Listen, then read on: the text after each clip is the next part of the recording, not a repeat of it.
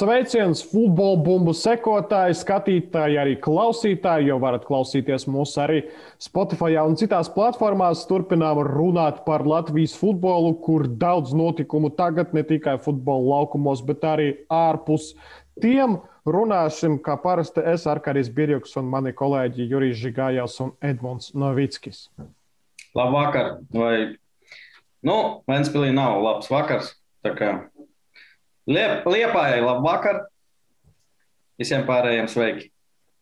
Slikts vakars Ventspēlī, čau un čau Arkadi. Jā, sveiciens arī un labs vakars noteikti ir eh, kaut kur Rīgas centrā, Hanzas, Skanstas, Brasas apkaimēs, kur lielākā daļa metas spēlētāju uzturās. Runāsim vairāk par eh, sestdienas, svētdienas spēlēm. Uh, nu, pat pirmdien notikušo maču starp uh, Valmieru un Jurmālu Spartaku mēs vēl neesam redzējuši, kad rakstam šo raidījumu. To uzreiz pasakam, lai nav lieku jautājumu, kāpēc varbūt mazāk mēs uh, pievēršamies tieši Valmierai un Spartakam, lai arī par šīm komandām. Citu komandu kontekstā, kaut kādu salīdzinājumu kontekstā mēs, protams, runāsim, runāsim arī šajā tuvākajā stundā. Bet sākam, protams, ar karstāko, kas ir uh, Šobrīd es gan atļaušos teikt, ka karstākais ir tomēr Vēnspils situācija. Vecākais klubs, eh, virslīgā klubs, kurš visu laiku ir bijis virslīgā kopš 1997. gada. Viss ir joprojām zem jautājuma zīmes, kārtējais zaudējums, kurzemes derbijas 0 pret 1. Un, eh, Kas notiek Vēnspēlī? Žiga, tavs šobrīd eh, skatījums, redzējums, ko dzirdi, ko zini, stāstīji, nu tik šur. Viss ir slikti. Vai kā teica viens cilvēks, draugi nav labi. Un šobrīd eh, nu, neizskatās, ka kaut kas pozitīvs sagaida mūsu. Eh, mūs, es domāju, ne tikai Vēnspilsniekus un bijušos un esošos Vēnspils spēlētājus, trenerus un tā tālāk, bet arī Latvijas futbolu, jo tomēr Vēnspils, kā jau tu teici, tas nav tāds klubs, kas nu, bija un pazuda tomēr vecākais un viens no titulētākajiem. Šobrīd, šobrīd izskatās, ka tiešām viss ir slikti. Kaut gan šodien komanda, manuprāt, aizvadīja, ja ne spēli, tad puslaiku pirmo droši vien ka labākais no visiem, kas bija. Šogad par to, protams, liels respekts puišiem. Liels respekts treneriem. Es atvainojos, eh, ka neatceros viņu uzvārdus, jo viņi parādījās šogad, kā Viorela Frunzes eh, asistents un sporta direktors. Viens ir Moldovas speciālists, direktors, ja nemaldos, ir no Serbijas. Un eh, viņus paprasīja komandas vadība, puiši, lai viņus sagatavo šai spēlē. Puiši paši, paši izteica vēlmi spēlēt kurzemes derbiju, jo tajā brīdī jau bija skaidrs, ka prezidenta nav. Treneris arī aizgājis projām. Par to puišiem liels respekts. Kas būs tālāk, es domāju, neviens šo, šobrīd nevar pateikt. Ne vadība, ne, ne spēlētāji tīpaši. Tāpēc, bet, kā jau teicu, nekā pozitīva man nesag, es nesagaidu, jo tā summa diezgan liela, par ko gribu. Atlants Šeškānovs pārdot uh, savu, savu 51% akciju. Un kas būs, ja neviens neparādīsies? Jo, kā es saprotu, naudas vispār nav. Rupi sakot, autobusiem un, uh, un ikdienas, uh, ikdienas lietām, nerunājot par algu. Jau skaidrs, ka puiši, kas gribēs iet prom, es domāju, ka mierīgi varēs arī laust līgumu, jo neviens te netaisās pagaidām maksāt tās algas. Tāpēc šobrīd liels jautājums, kas notiks tālāk, nākošo kārtu, kā Arkādijs teica, te pirms, pirms ētera Ventspils izlaiž, es teiktu, ka tā ir laba ziņa.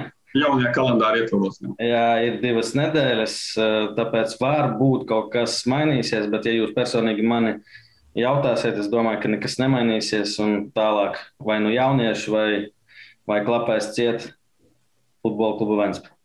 Es ieņemšu Edmunda pozu un nerunāšu par kluba nākotni un juridiskām lietām, finanšu lietām. Tiešām arī grūti komentēt, bet uh, gribu tieši par to sportisko pusi, par futbola komandu un lai raisītu diskusiju.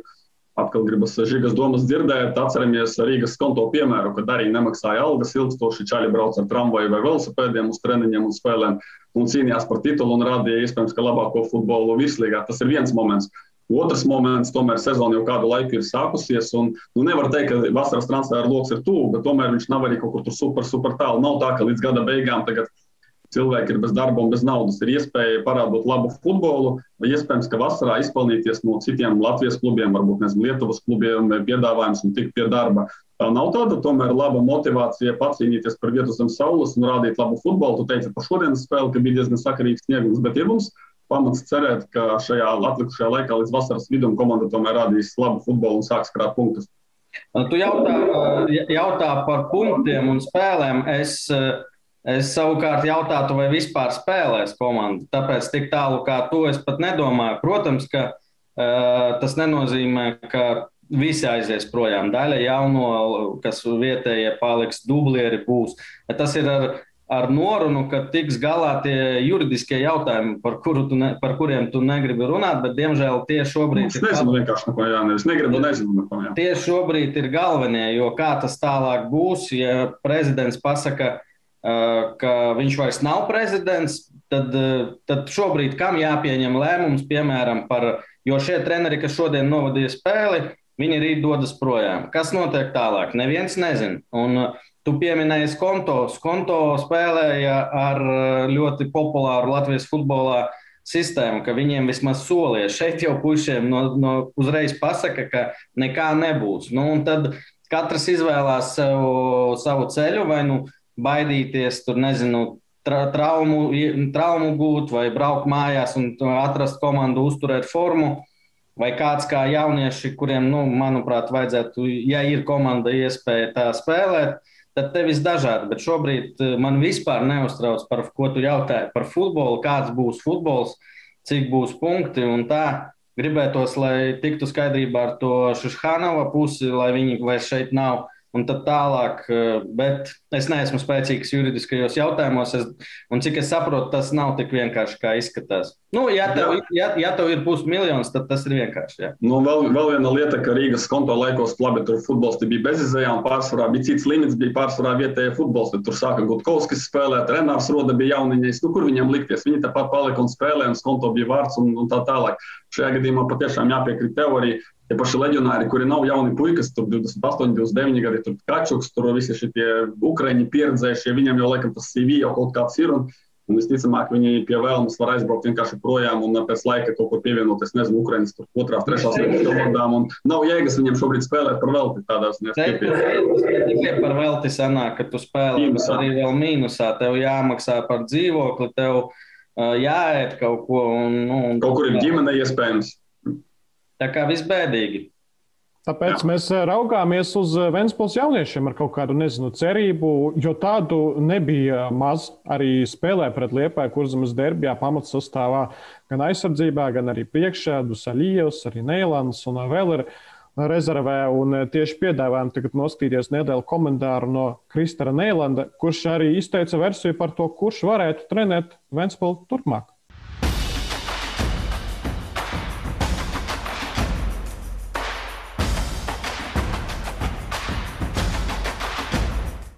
Ļoti žēl, ka mēs šo spēli neuzvarējām, tāpēc, ka mēs cīnījāmies, visi bijām kā kolektīvs, spēlējām draugs ar draugu. Mm, centāmies uzvarēt, pirmā puslaikā spiedām, bija liels spiediens, tikai nevarējām gūt vārtus. Bija momenti, tāpat arī otrā puslaika beigās. Cīnījāmies, centāmies uzvarēt, bet nu, tas ir futbols. Jā, vienu golu nevarējām atspēlēties, bet kā ir, tā ir. Uh, situācija, protams, ir ļoti grūta, bet tāpat mēs visi kā komanda savācāmies, uh, saprotot situāciju, tāpat gājām. Protams, ar tādu domu, lai uzvarētu. Bet, nu, situācija, protams, nav viegla, bet mēs turpināsim cīnīties par klubu. Pagaidām nav nekādas uh, runas, bet var, varbūt būs uh, dublēra treneris Igors Čičīgins. Varbūt būs cits, bet uh, pagaidām nav nekādas uh, tiešas ziņas.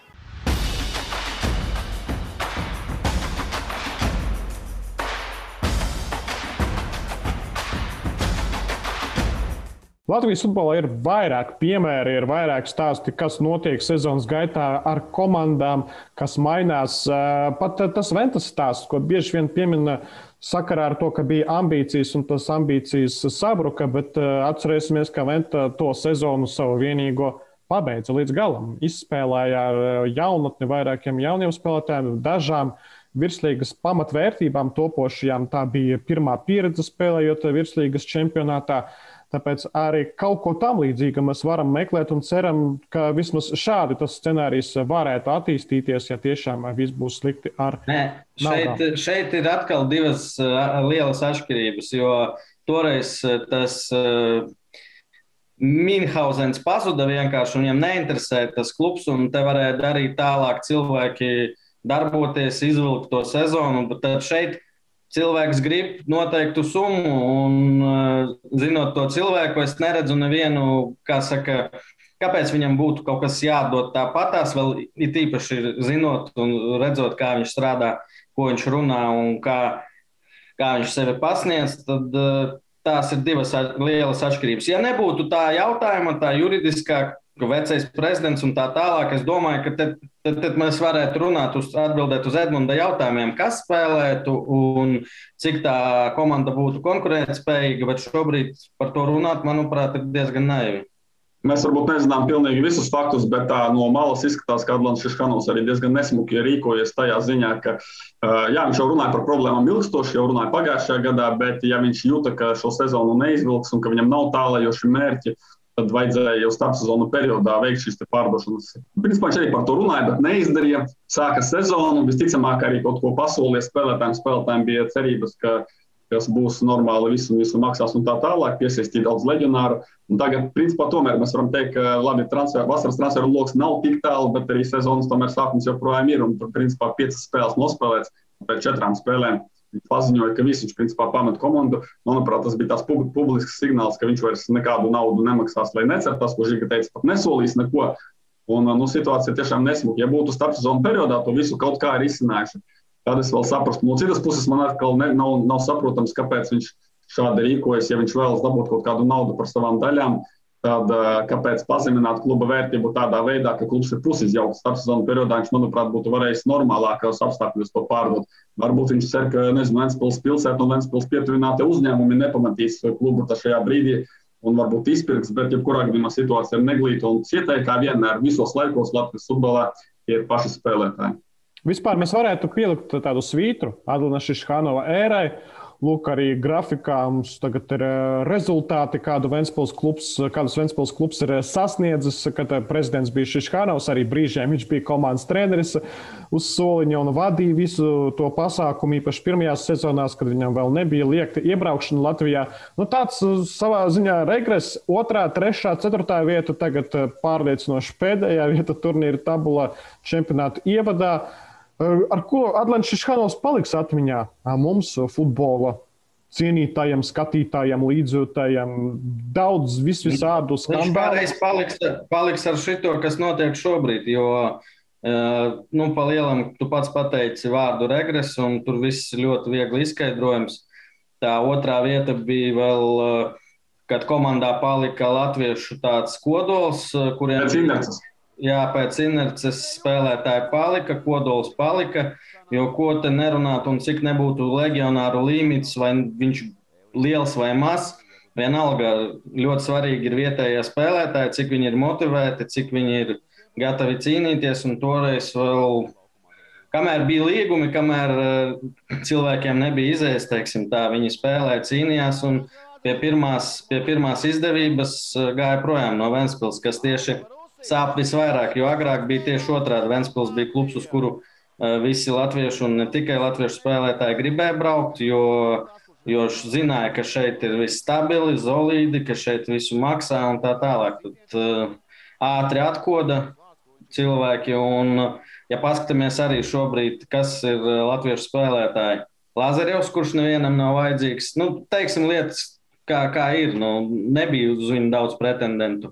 Boris Bogdaškins, Kurtišs, kurš gadu nav spēlējis, rupi sakot, nu, visu cieņu arī cīnās un spēlē, bet nu, tie nav top spēlētāji. Tas pats arī ar legionāriem. Tā kā viss gāja uz leju un uh, laika jautājums bija, diemžēl. Jā, nu, paliks atmiņā ar to, ka to, ko visi zina, jaucās, teiksim, godīgi jaucās uh, treneru lietās, ietekmē komandas sastāvu, taktiku. Varbūt kaut kādos brīžos, kā viņš pats teica, ka viņš bija šeit klātienē, tas ir pat palīdzējis un tā tālāk. Bet vismaz no malas, teiksim, tā paliks, ka viņš jau tas treneru darbā, ka viņš ļoti agresīvi uzbruka ties, tiesāšanas jautājumiem, tiesnešiem ļoti agresīvi izsakās.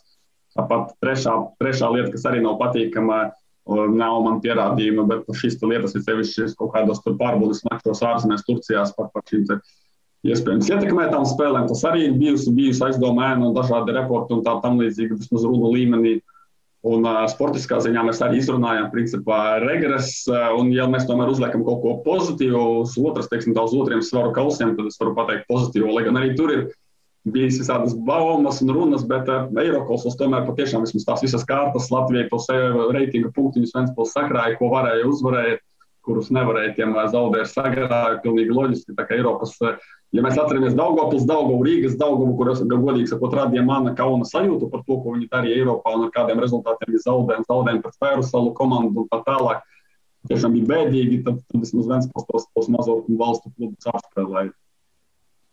Nu, tad pieliekam punktu šai tēmai par Ventspili, Ventspils nākotni ar vēl vienu komentāru no Sergeja Usačova kluba direktora, kas arī raisīs vēl lielākas pārdomas un spekulācijas par to, kas būs nākotnē ar šo kurzemes klubu.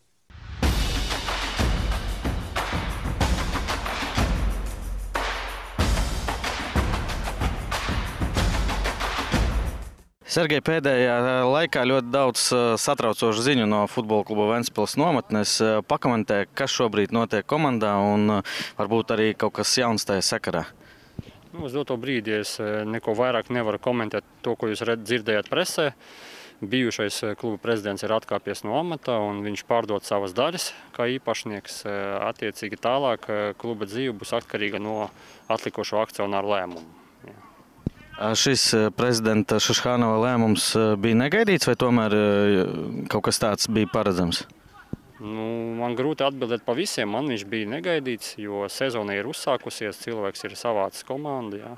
Es domāju, ka neviens nav gaidījis, ka sezonas sākumā pēc četrām kārtām jau būs šāda situācija. Jā. Par šodienas spēli es saprotu, ka futbolistiem grūti gatavoties, kad tādas ziņas tu nevari saprast, kas būs tālāk. Kāds noskaņojums ir komandā? Es godīgi sakot, eh, nu, nepiedalos komandas treniņos, un eh, tas var, varbūt lab, labāks jautājums būtu trenerim. Bet eh, es domāju, ka Čāļi šodien ir laukumā un viņi gatavojās, un neviens, kas saka, nav nekur aizbraucis. Nu, es domāju, ka ja jau palikuši, tad spēlēs un mēģinās cīnīties. Un pēdējais jautājums šodienas arī spēles sakarā. Vai bija grūti atrast trenerus, kā tas vispār tas process notika? Tie treneri, kas šodien vadīs spēli, kā pie šī lēmuma jūs atnācāt? Nu, mums, saka, mēs nekādus jaunus trenerus nemeklējām. Ir palikuši, ir, ir palikuši palīgi, galvenā trenera palīgi. Tā kā galvenais treneris ir atkāpies no amata. Uh, šo spēli, vismaz šo spēli aizvadīs viņa palīgs, ja, kas arī bija pieteikts jau sezonas sākumā. Noskaņojums, Sergei, tev pašam ir, ir kaut kāds pozitīvs tev iekšā, ka varētu tomēr šis stāsts ar futbola klubu Ventspils komandu beigties pozitīvi? Nu, man, kā jebkuram cilvēkam, nu, gribas cerēt. Nu, līdz ar to cerība ir pēdējā. Cerēsim uz to labāko, kā būs grūti pateikt.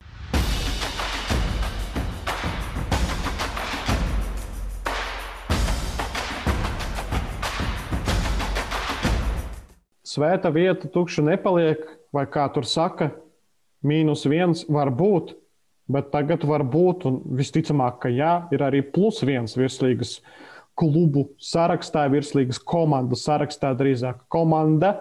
Komanda, kas trenējās Rīgā, kur ir 11 spēlētāji, kur ir treneris no Krievijas Arčuns Gorlovs, Un komanda, kas visticamāk, tuvākajā svētdienā aizvadīs savu pirmo spēli 2021. gada virslīgas sezonā pret Jurmālas Spartaku.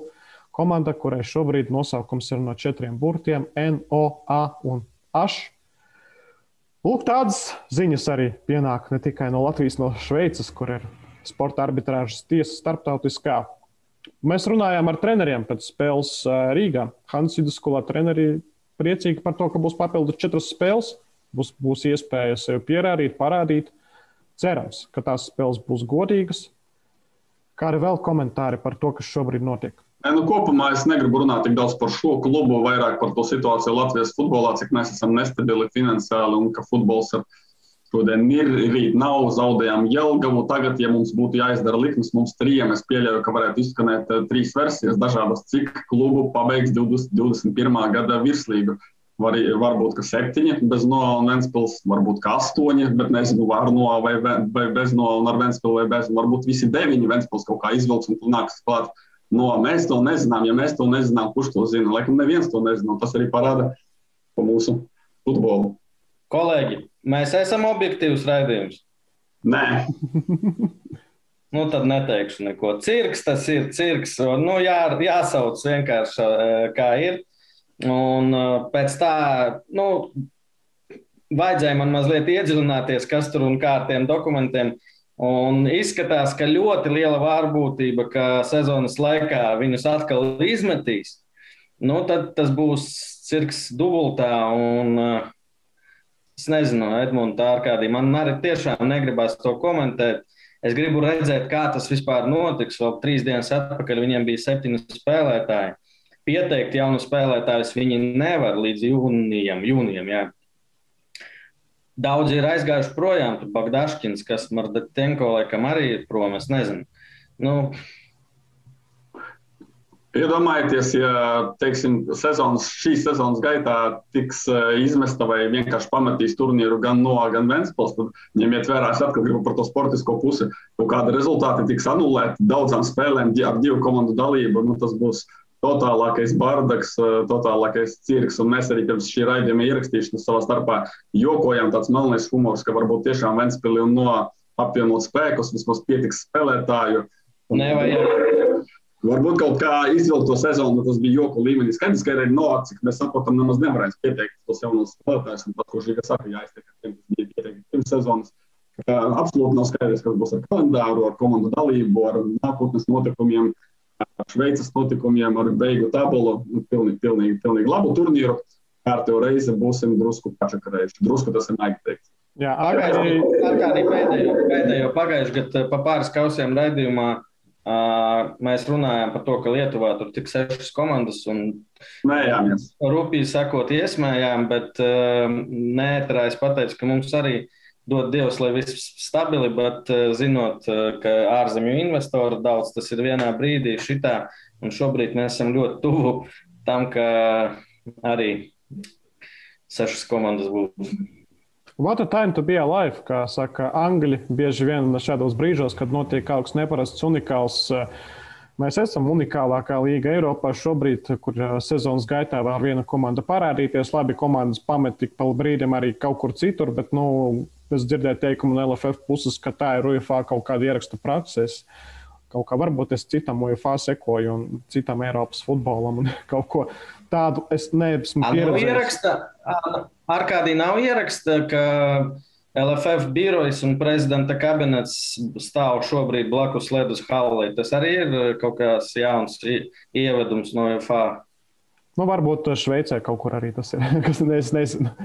Lai, lai, lai drusku, lai drusku, drusku, drusku minimāli optimismu atkal piemest tomēr līdzsvaram, tāpat kā es par Ventspilu runāju, to darīju Andris Rihards pēc uh, mača pret RFS, uh, jautāts par noteicis, ka man var kādi palabojas kaut kur nepareizi interpretē, bet manuprāt, viņš teica, ka tā būs laba komanda, ka viņi visu šo laiku trenējušies un zinājuši, kam trenējas, ka tur ir normāli spēlētāji un izteicās diezgan optimistiski par šīs komandas tieši sportisko seju.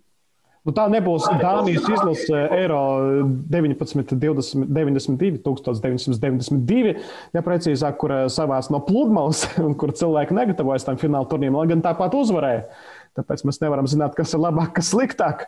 Eh, bet jā, tie futbolisti trenējās, ik pa brīdim saka, o, mēs redzējām cilvēku grupu, kuri aizvadīja treniņus RTU stadionā vai stadionā Imantā vai pat viņa divpusējo spēli ir spēlējuši, spēlējuši šajā nedēļas nogalē, gatavojas. gatavojas. Tā kā no kļūst par Latvijas čempionu 21. gada, mēs Žigatavu parādīsim, ko tu teici par viņiem un attīsim atpakaļ filmiņu.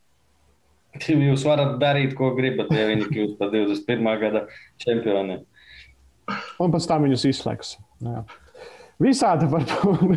Mēs jau Smie, smieties, drīzāk tiešām varam daudz arī fanu joku, kaut kādu, kas tas var būt, kā tas ir.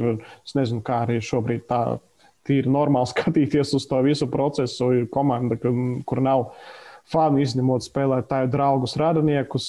Bet ažiotāži būs. Ažiotāži būs ar pirmo spēli. Jebkurā gadījumā cilvēki, kuri pat nesako virslīgā ikdienā, pieslēgsies paskatīties, kā tas pasākums vispār izskatās.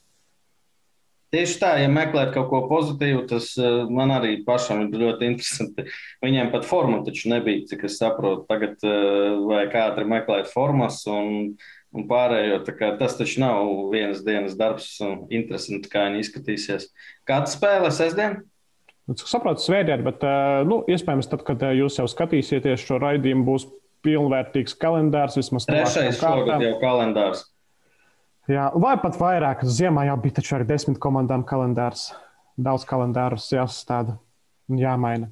Nabaga kalendāra sastādītāji. Arkādija, lūdzu, nomaini tēmu. Ejam, ejam pie spēlēm, ejam pie tā, ko mēs redzējām futbola laukumos sestdien un svētdien, plus vēl sasaistot to kontekstā kopumā ar uh, sezonas startu. Žika pats bija kurzums derbijā, Ventspils liepē, vēl atgriežoties pie tā, ja mēs par Ventspilu jau daudz norunājām, no sportiskā viedokļa, kas vēl iekrita, varbūt jau vairāk runājot par eh, liepājas komandu, kas pārtrauca savu trīs zaudēto spēļu sēriju. Pārsteidza, ka pirmais puslaiks, 44 minūtes vienkārši.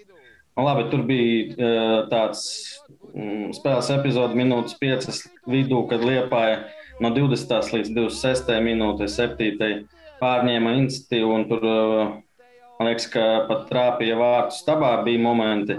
Bet kopumā Ventspils labāka bija pirmajā puslaikā. Man arī izbrīnīja liepājas tāda pasivitāte. Viņi, nu, es gaidu vairāk joprojām no liepājas ar tādu spēlētāju sastāvu. Uguntiņus, manuprāt, pietrūkst. Kaut arī treneris Smološs pēc spēles pateica paldies spēlētājiem par to, ka izpildīja uzdevumu ka, ka viss bija ok.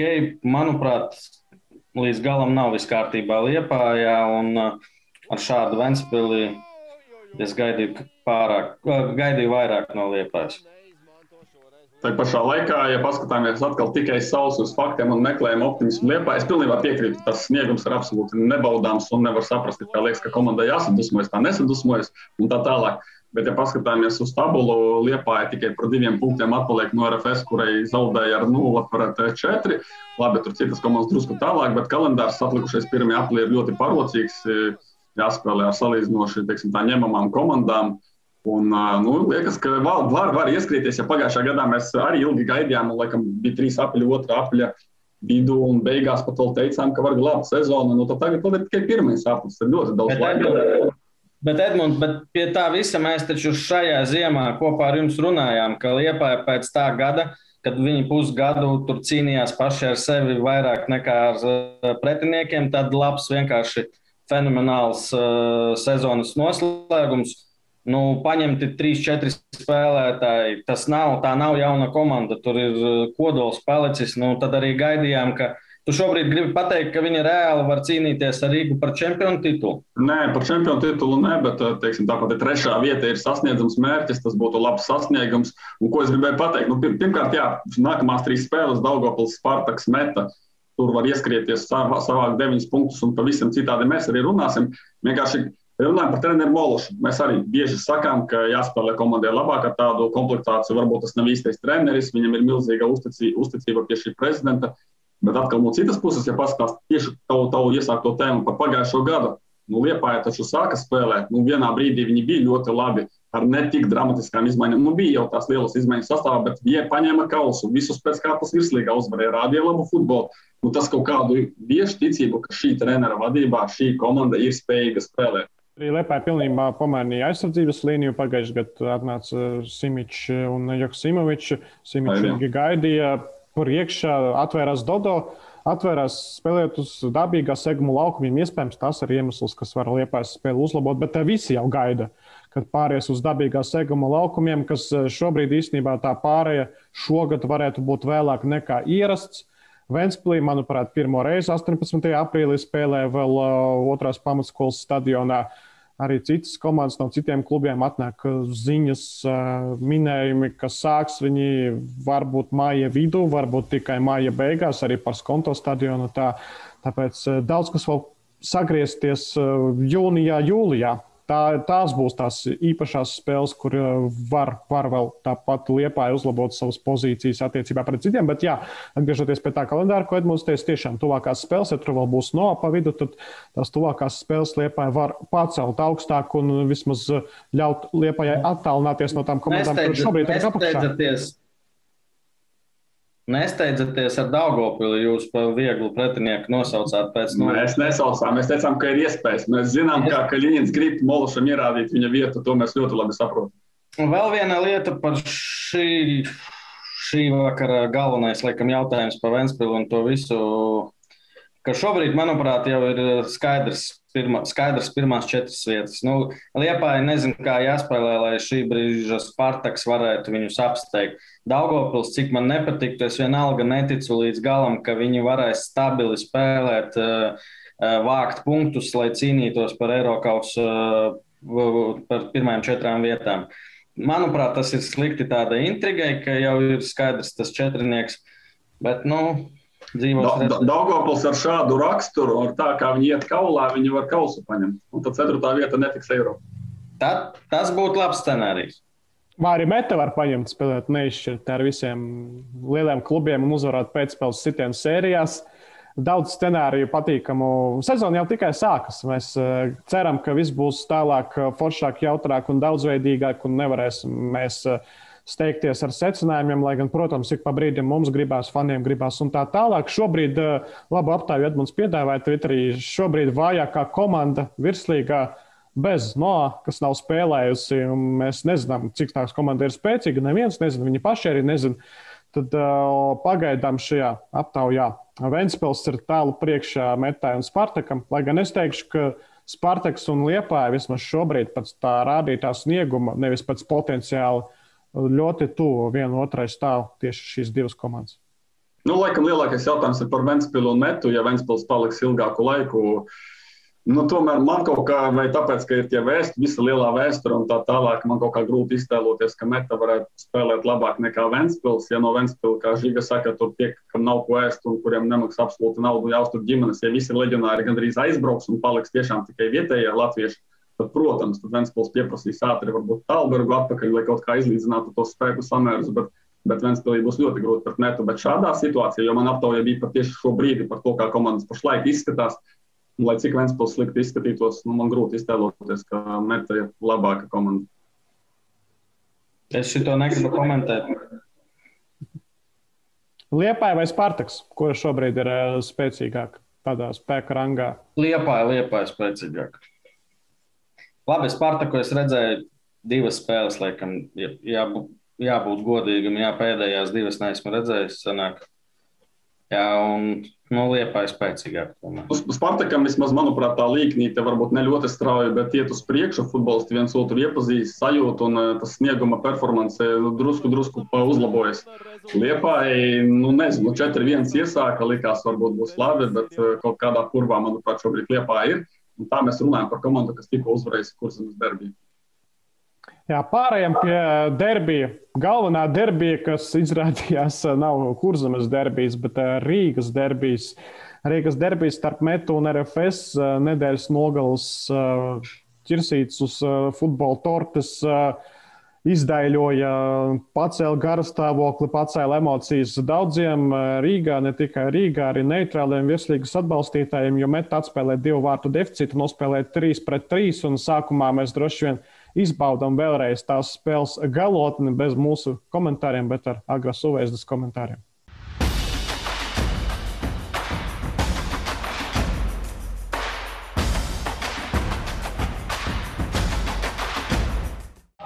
Diezgan bieži standarta izpildītājs metas komandā centrējums. Citiens vārtī!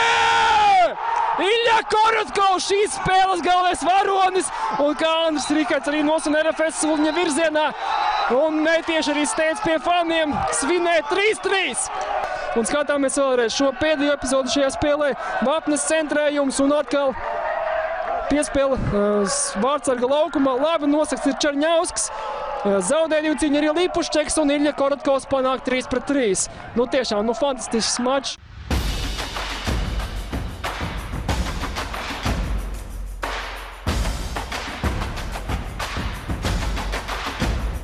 Arkādī, kuram bija trakākas emocijas tev, kad Meta izvirzījās vadībā pret Rīgu, vai, vai, vai tomēr Agrim, kad Meta izlīdzināja? Tu esi objektīvs, vari novērtēt.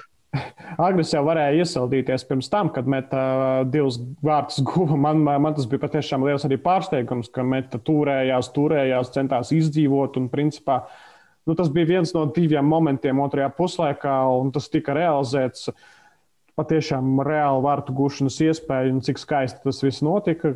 Moritāla pret Černomortu. Pie tās epizodes mēs atgriezīsimies, bet jau raidījuma beigās. Eh, es teikšu, emocijas trakākas viennozīmīgi bija futbolistiem un eh, futbolistu skatītājiem. Mēs salīdzinām tās divas spēles pret Riga un pret RFS.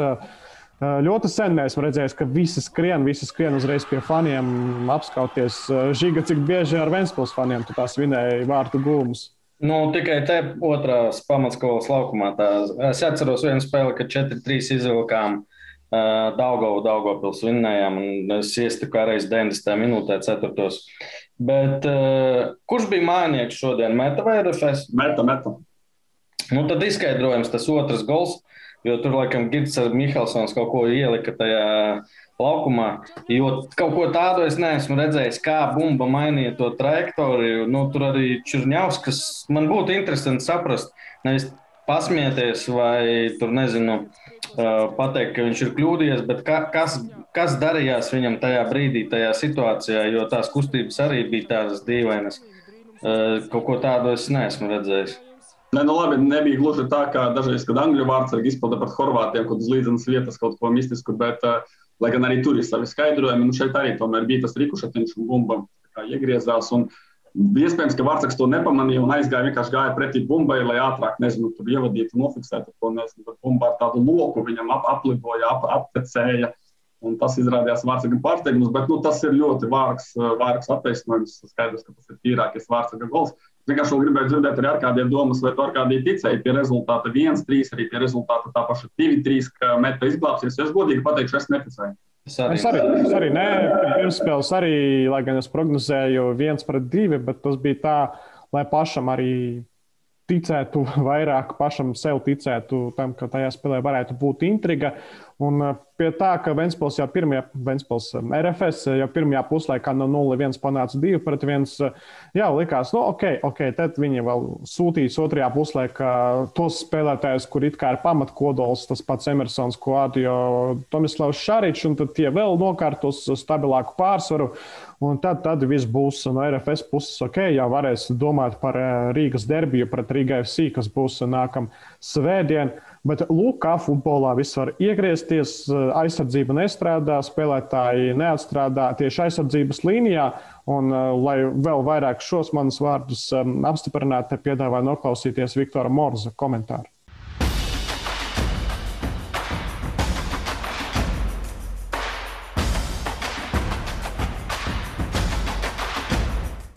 It kā iesakām spēli tā, kā plānojam, viss bija kā pēc plāna. Jā, labi bija tie varti, bet un vēl viena iespēja, bet kā viss bija tā, kā mēs domājam arī rīt spēlē, rīta spēlē. Bet otrajā puslaikā mums bija lielas problēmas malas. Es nezinu, kas notika, bet mūsu mālie aizsargi netika galā ar e, pretspēlētājiem. Gribējām pastiprināt no iekšpuses, lai mūsu pusargi palīdzētu. Bet e, arī es nezinu, tagad nevaru teikt, negribu tā uzreiz e, kādas secības, bet e, redzēju no malas, ka bija lielas problēmas mūsu aizsardzības malas, un tas viss atveda tos golus. Nu, trīs vārtiem Tas ir diezgan, diezgan e, negaidīti un tā ļoti nepatikami ja, ielist tos trīs vārtus, it kā iepriekšējās divas spēles spēlējām uz nulles. Un tie otrie vārti un tik mu muļķīgi varbūt kaut kā psiholoģiski salauzā. Jo es tiešām es redzu, šodien daži spēlētāji, tīpaši Mārešs man vispār tā liekas kaut kas, kaut kas nesaprotāmie. Bija arī spēlētāji, kuri ne līdz galam nospēlēja tā, kā gribētos. Un, ja tik pieredz, pieredzējuša komanda un tie vārti jā, ir muļķīgi, bet e, var salauzt mūs, nu, man liekas, tas nav normāli.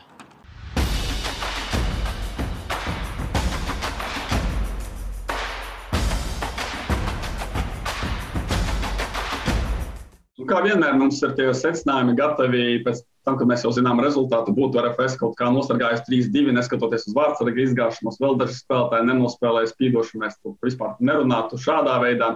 Bet es vēl stadionā 77. minūtē, kad uznāca uz maiņu Šāriņš, tieši uz uzņēmuma vietā, lai atsveicinātu, es pie sevis nodomāju, nu tas arī viss uznāca laukumā īstais boss. Man liekas, ka Moros viņu drusku tomēr nu, nebija plānojis laist laukumā un pietaupīja Rīgas derbiem, kas būs pēc nedēļas. Un nebija plānota maiņa Šariču, tomēr balsta centra pusēs, lai gan mēs zinām, Zviedrijas varbūt arī nevienmēr var tās 90 minūtes nospēlēt, bet stāsta par kaut ko citu. Man liekas, ka Šaričs uznāks un viss tur būs pilnīgi mierīgi, viņš sakārtos spēli. Un tad, tad notika tas, tas īstais notikums. Bet tur vēl pirms tam bija epizode 82. minūtē, teikšu, kur Kuto Gomī bija, kur arī Černiauskas nevisai. Nu, nevis nevisai, bet Černiauskas reāli atveda momentu arī. Jā. Jā. Es gribēju pajautāt jūs, jums par vienu tādu šodien aizdomājos. Ļoti, ļoti lielas eh, rotācijas sastāvā ir Rīgai. RFS Liepāja pēdējā brī, pēdējās reizēs arī 4-5 uh, spēlētājus maina. Es visu varu saprast, kā bija pagājušajā gadā, kad bija tas saspringtais grafiks. Uh, šobrīd spēles ir viena nedēļā, un tas ir tā, nu, tas laikam ir optimālais priekšspēlētājiem. Vai jūs piekrītat, ka tādam šaričam, kuram vis, ja visa, viņam ar veselību ir kārtībā, mēs nezinām, varbūt viņam bija kaut kāds nedēļas laikā mikro savainojums vai vēl kaut kas. Ka, nu, teiksim, Šaričam tā spēle šodien, kā reiz, ka viņš nenospēlē tieši mīnusā aiziet, jo tu izsities no grafika, tev nav ritms, un tad, nu, vismaz man tā bija. Ja tev ir nedē, viena, viena spēle nedēļā, tu vari divreiz atva, atjaunoties līdz nākošajai spēlei. Vai nav tā, ka mūsu treneri kuriem ir iespēja rotēt, vēl dzīvo tajā pandēmijas sezonā, un kad var arī piecas maiņas, kas arī bieži salauž, salauž spēli, jo nu, uz maiņu iziet nav tik viegli. Ko jūs par šo domājat? Es, es pateikšu savas domas. Uh, Uzskatu, es tur apšaubīšu treneru kompetenci, un jā, es pilnībā piekrītu tev un nepiekrītu treneriem, kuri, manuprāt, ir kaut kāda modes lieta. Protams, te ir ļoti daudz aspektu, un mēs šajā raidījumā to nepagūsim izrunāt. Piemēram, tas pats mikroklimats, ja tos ir profesionāls futbolists, nezinu, bijis viens no labākajiem Ziemeļmaķedonijas līgā un bijis izlasē, piemēram, un tūs laikos ir rezervē. Nu, arī var saprast tos trenerus, bet, manuprāt, ceļš pie šī spēļu grafika tā ir kļūdaina lieta. Tas varbūt netik daudz izsit, kā tu saki, no rīta, kaut gan tu biji futbolists, labāk zini, bet vairāk par to, ka arī tie ietekmē sportisko rezultātu, kā mēs redzējām šodien RFS gadījumā. Ar to pašu sastāvu, kas bija pirms nedēļas, RFS būtu uzvarējuši šos mačus. Es atļaušos tā domāt, un mainīt, mainīšanas pēc. Un te es gribu piesaukt vēsturi. Virslīga 2000, tu labi zinās, 2013, 2014 gads Jurijs Pučinsks. Viens un tas pamatsastāvs. Es pat pieļauju, ka tur bija drusku saspringtāks kalendārs. Brīžiem desmit komandas bija virslīgā un vairāk spēļu. Kučīnskis neko nemainīja, futbolisti bija iejutušies, savstarpējā ķīmija bija, bija, manuprāt, plus desmit plus uzvaras pēc kārtas un tika iegūts tādā veidā tituls. Tāpat Skonto savās problemātiskajos mēnešos ar vienu sastāvu spēlē, viss bija kārtībā. Tāpat Marks Zubs ar Jurmalas Spartaku 2017. gads pirmo aplī vinnēja pilnībā. Tur bija jau Rīga, bija jau RFS ar saviem budžetiem. Spartakam bija 13 spēlētāji, viņi pirmo apli pārliecinoši vinnēja, nemainot neko pilnībā. Šī formula ir sevi līdz šim pierādījusi. Tagad mēs gribam kļūt ļoti profesionāli. Mums ir 20 spēlētāji, mēs gribam dot visiem iespēju. Tad mēs arī nebrīnamies, ka Rīga paklupa pret metu. Atceramies, Rīga arī ļoti norotēja, un tur bija ļoti daudz līderu, līderi uz soliņa, vai nebija pat pieteikumā. Todēļ tas pats ar NFS notika. Atcerieties, ka šāds grafiks nebūs vienmēr. Būs Eiropas, būs Latvijas kausa, un ja tur tu sūtīsi cīņā vai virslīgas spēlēs uzreiz pēc Eiropausiem futbolists, kuri tur vienu vai divus mačus aizvadījuši un visu laiku trenējušies, gaidījuši savas iespējas. Varbūt arī slikts iznākums. Vēl viens arguments par labu treneriem no manas puses ir tas, ka tos spēlētājs var vienkārši nodzīt sezonas gaitā un sezonas galotnē var sekot ļoti liels problēmas. Piemēram, kaut kā nejaušies šonadēļ izlasīju par Madrides Reāli 2004. gadā, kad viņi bija līderi, bet viņi pēc tam izstājās Champions League un palika Līgā 4. vietā vienkārši tam dēļ, ka sastāvs nebija mainīgs un eh, spēlētāji tika nodzīti tajā sezonā. Labi, ļoti daudz laika ir pagājis un eh, cita planēta, cita vienkārši prātā tā palika. Jā. Nu, bet ārkārtīgi viņi spēlēja divreiz nedēļā, trīs spēles, spēles nedēļā, sezonā. Jā. jā, un šeit, kad šobrīd es nezinu, nu, kas tev svarīgāk ja tev ir mērķis kļūt par čempioniem, tai pašai Rīgai un RFS, nu, nezinu, manuprāt, punkti šobrīd ir vajadzīgi. Daugopilī tos septiņus punktus vairs neviens neatņems, pareizi, bet, eh, nu, nezinu, manuprāt, kad ir nedēļas cikls, un tu pareizi saki, būs laiks, eh, kad būs traumas, kad vienkārši Nu, nezinu, protams, mēs neesam treneri. Varbūt nedēļas laikā Šariču vienkārši negribēja trenēties un slikts garastāvoklis viņam bija. Nezinu, bet ne jau par, šo, par Šariču runājiet, bet kopumā. Jo tas pats Tamas arī, viņš vismazāk šobrīd no līderiem rotē, bet tad arī mēs varam tagad lekt ar kādiem pusē un atcerēties, kā Tamazam ir ar to nerotēšanu un kas notiek ar Tamaza komandām. Pēc Eiropas. Man tomēr liekas, ka Tamasa gadījumā tur ir vairāk nevis nerotēšana, tas arī, bet vairāk nerotēšana, bet vispār viņa spēles stils, kurš ir ļoti par augsto presingu un fiziski smags, un arī tā, tas nodzena futbolistus. Bet tieši tā šobrīd Valmiera, mēs nezinām, kā Valmiera nospēlēja Spartaku, bet ja Valmiera, kā prognozē vairums, ir uzvarējuši šo spēli, tad Valmiera kļūst pēc pagaidām par galveno tādu izaicinājumu cimdu Rīga FC. Un RFS ar savu rotāciju jau ir iepalikusi. Skaidrs, ka bija arī mēs zinām slimībām un vispārējais, ka prasņā sezonas sākums nav izdevies. RFS, bet Valmiera ar savu stabilo, stabilo sastāvu. Tur arī, starp citu, rezervē cilvēki. Es to saukšu par Bilinska faktoru. Tāds Bilinska faktors ir, ka kāds sāk bukšēt, ka viņš ir labs, bet viņš netiek spēlēt.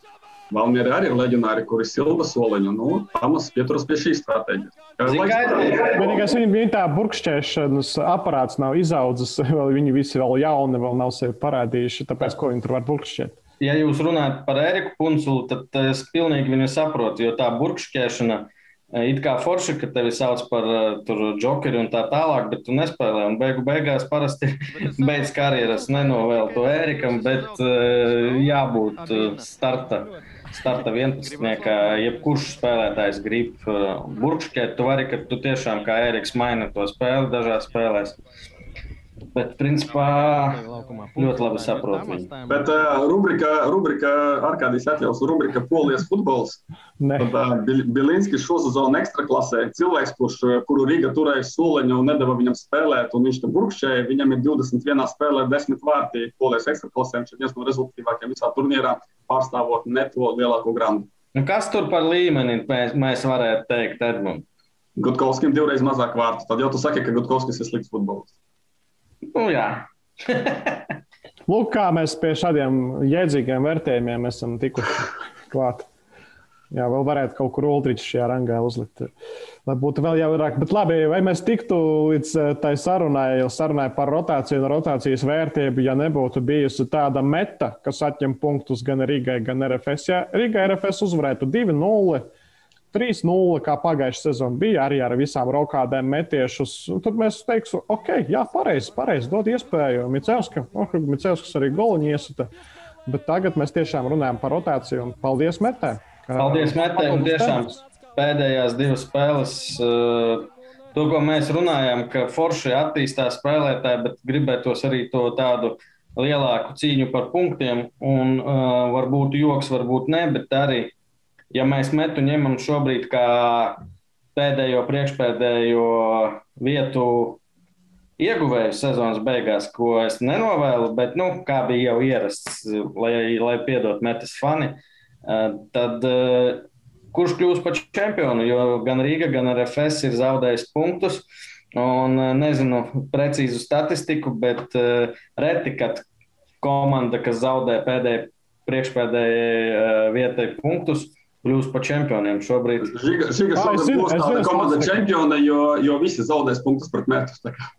Es zinu, statistika pēdējos piecos gados eh, par Latvijas čempionu, man liekas, pat pēdējos sešos gados par Latvijas čempionu ir kļuvusi komanda, kas nereizi nevienā mačā nav zaudējusi punktus pret metu. Lūk, šāds pavērsiens. Rekords. Val, Valmiera vēl nav zaudējusi. Valmiera vēl pagūst. Bet šādi jums tāds ātrāk, ātrais erudīcijas konkurss runāt arī par rotācijas tēmu. Cik meta, jo meta taču ir grāmatas, cik metēji futbolisti ir bijuši pamatsastāvā šogad piecās kārtās? 15 vai 16? 17. Jau 18. Iedomājieties, mēs te runājam, ka Rīga RFS varbūt nevajag tik daudz rotēt, pieturēties pie sava kodola meta. Ja ir 18 spēlētāji jau bijuši pamatsastāvā, un viņi pamanās sniegumu uzlabu, uzlabot un atņemt punktus mūsu vietējiem grandiem. Jā, jā, jo ir Talbergs un Zeļņikovs, kuri izkrita no šī pamata, tāpēc man 16 ir skaitlis palicis. Un, uh varat smieties, vai varat nē, bet Andris Rihards šobrīd laikam pats pieredzējušākais treneris virslīgā ar visvairāk aizvadītām spēlēm. Tā kā tas arī laikam tomēr uh, kaut ko nozīmē. Par metu vēl noteikti jārunā kādā kontekstā. Meta ir virslīgas labākais bombardieris Junusa Muritāla kuram ir jāievēro Ramadans šobrīd, ir viņš musulmanis, to mēs noskaidrojam, bet vēl šo to noskaidrojam, no viņa pārunājām par to, kā attīstījusies viņa karjera līdz šim, tur šādi tādi interesanti pavērsieni, par visiem futbolistus par to var stāstīt, bet ir bijuši.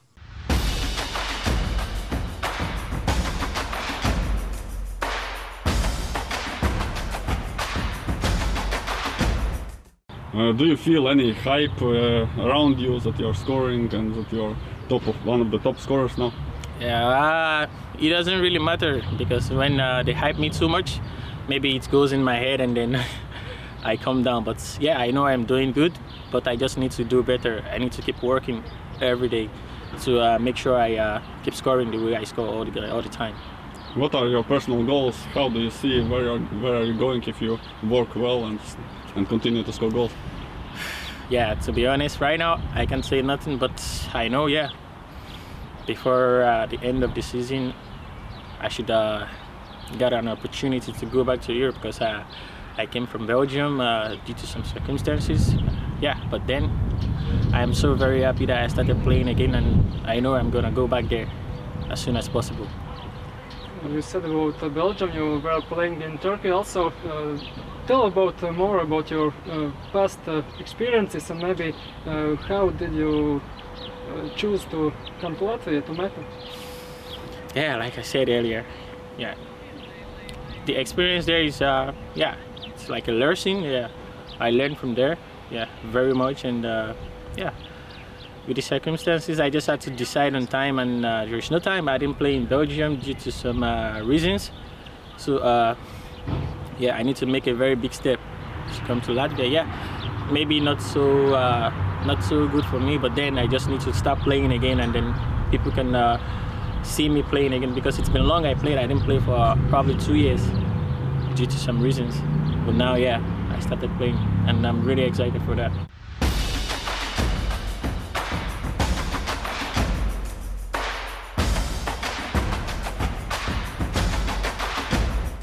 Pilnu sarunu ar eh, Janusu Muritālu var noskatīties eh, futbola bumbu YouTube kanālā. Viss arī smuki notitrēts. Eh, Muritāla pieci vārti gan pret Rīga, gan pret RFS iesita, kas vispār ir super pārsteidzoši, jo es pat domāju ņemt, neņemt viņu fantasy komandā pēc diviem vārtiem Daugopelī. Domāju, nu, tur kalendārs kāds Rīga, RFS nākamie pretinieki, nu gan jau tur uz nulles paliks, bet te nu tev bija.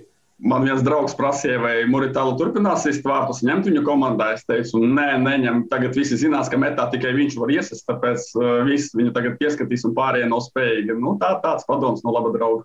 Baigi ātri metas fani aizmirsa par kroli, ne? Nu, krolis ātri aizmirsa par metu. Es pieļauju, jo, kad Muritāla aizies, viņš vēl ātrāk aizmirsīs. Man tāda aizdoma ir, jo varētu viņš ļoti tālu aiziet no metas tādā ziņā ļoti augstu un ļoti citā līmenī. Jā, līdz liepājai.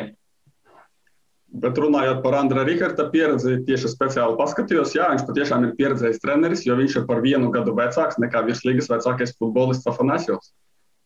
Vecumā ziņā varbūt viņš nav, bet cik sezonas jau ir aizvadījis? Kurš, kurš ir pieredzējušākais? Tamas laikam tikai par viņu vairāk.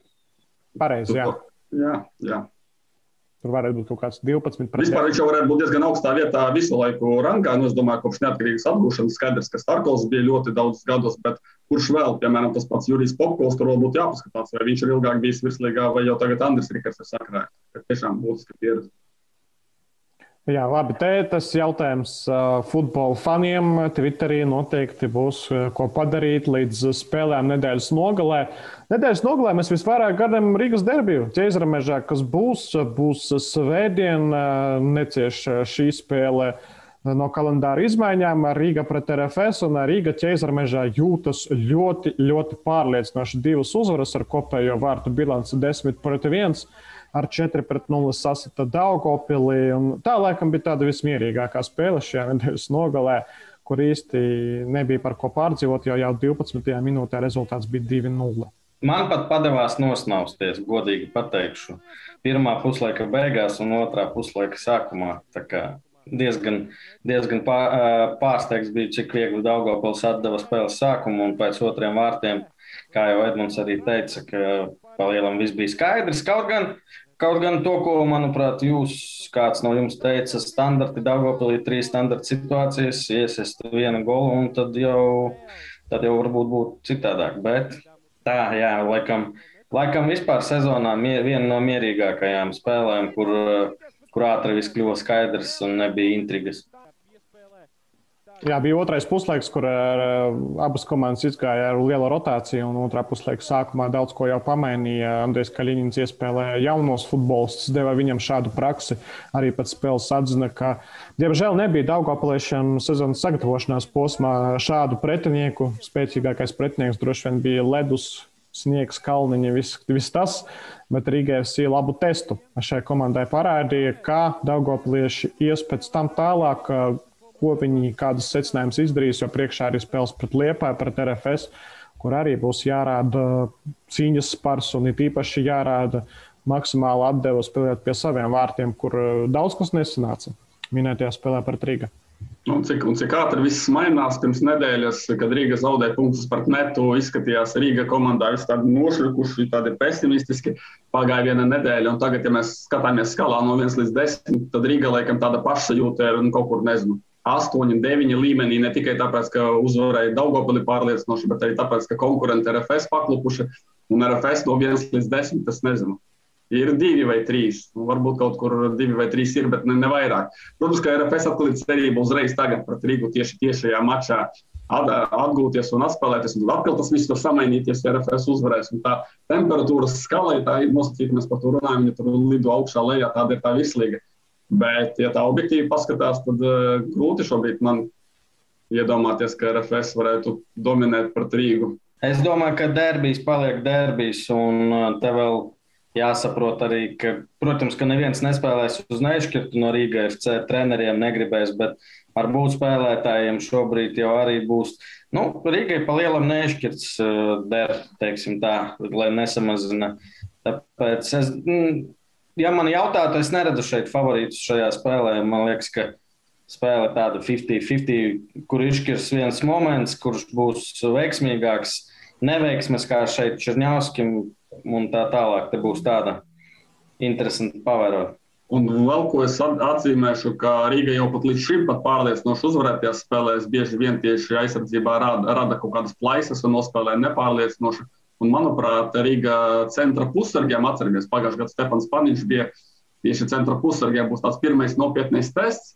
Un pateikt, ka Šečerovičs vai tas pats Džurišičs, kurš bija ļoti labs pēdējā mačā, bet tomēr fons bija cits, ka viņi, kā viņi izskatīsies pret RFS tehniskajiem leģionāriem, ka viņi izturēs to spiedienu. Varbūt RFS var viņus, var, var, var viņus ievainot, bet lieta tāda, ka arī pati RFS aizsardzībā, kas būs ar vārdsargu, tur ir lielas problēmas. Nu, ja Gudinskis visticamāk varētu atgriezties, un tas būs tāds labs bonusiņš, bet principā izskatās, ka abas komandas ar bumbu šobrīd jūtas daudz labāk nekā bez tieši šīs divas Rīgas komandas. Rīgas derbijā mēs vēl daudz veltīsim vārdu, gaidot šo spēli. Svētdien lielais mačs Lai gan es saku, ka lielais mačs būs arī vēl pēc tam, kad uh, Valmiera tiksies pret Rīga, kur arī turnīra tabula mēs tagad redzam acu priekšā, kur uh, vēl nav Valmieras un Spartakas spēle ieskaitīta, bet skaidrs, ka Valmiera tur ir blakus un jebkurš rezultāts gan Rīgas derbijā, gan Rīgas un Valmieras savstarpējā spēlē vēl var to tabulu pagriezt tā, lai, piemēram, tiem pašiem valmieriešiem parādītos vēl lielāka pārliecība un ticība saviem spēkiem sezonas turpinājumā, lai arī cik tās spēles būs sezonā un kā tas čempionāts attīstīsies līdz ar visiem pavērsieniem, par ko mēs runājām raidījuma sākumā. Jā, bet vēl, ko nepateicām, vēlreiz atgriezīsimies mazliet pie spēles starp Rīgu un Daugopilu, un arī spēles Rīga un Meta vienu momentu atcerēsimies kopā ar Latvijas Nacionālās izlases un arī Rīga FC kapteini Antoniju Černomordiju.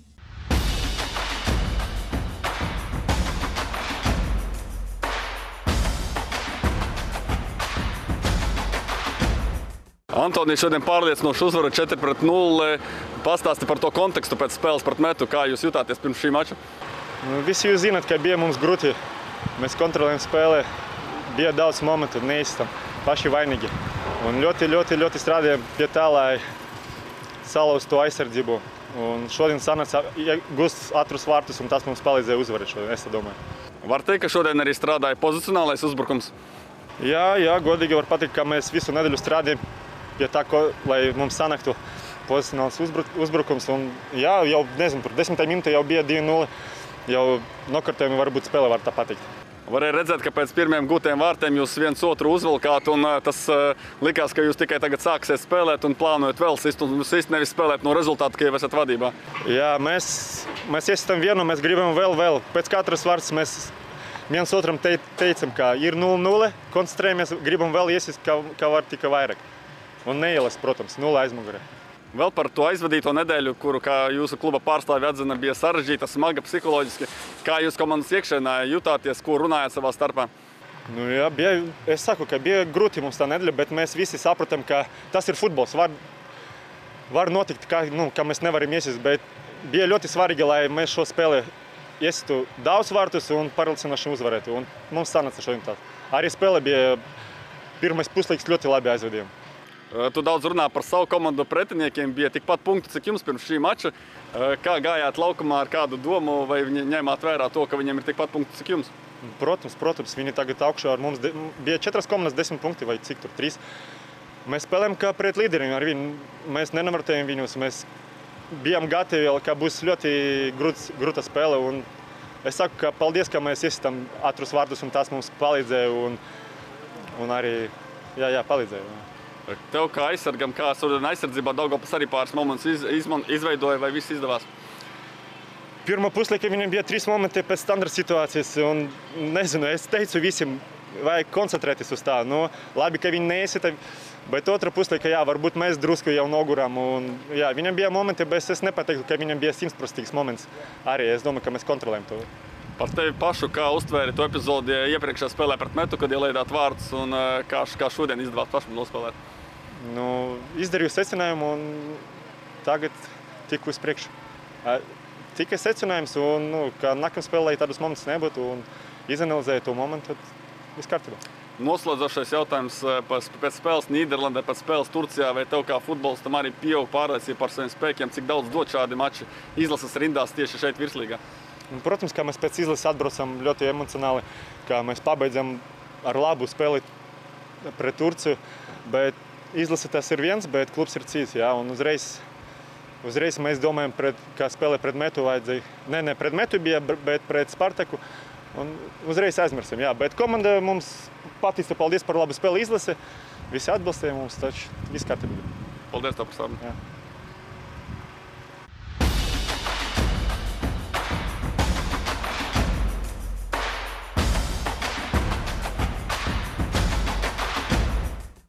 Šāda bija nedēļa Latvijas futbolā. Daudziem pārdzīvojumiem, emocijām, dažni dažādām apkārt apvīta. Nākamā nedēļa arī, ja šī nedēļa, kas jau sākusies, tos daudz pārdomu, pārdzīvojumu, arī jautrības brīžu. Tāpēc, kā Allaš, turam roku uz pulsa Latvijas futbolam, mēs futbolbumbas. Turam, turam īkšķus arī par futbola klubu Ventspili, lai nepazūd pareizi. Es zinu, ka jūs nemīlat Vēnspili, nekad nemīlējāt, bet, nu. Man Vēnspils bija pirmā komanda, viena no divām komandām, kura piedalījās pirmajā futbola mačā, ko es dzīvē apmeklēju klātienē. Tāpēc man ir īpašas, varbūt, atmiņas par šo Jūta, jūtas, īpašas jūtas. Paldies! par to, ka bijāt ar mums un ar kādī, kad mēs tiekamies nākošais. Jā, tiekamies, cerams, jau foršākos apstākļos, patīkamākos, ērtākos. Bet tagad sakam paldies un turam pīkšķus Latvijas futbolu. Uz tikšanos! Visu labu!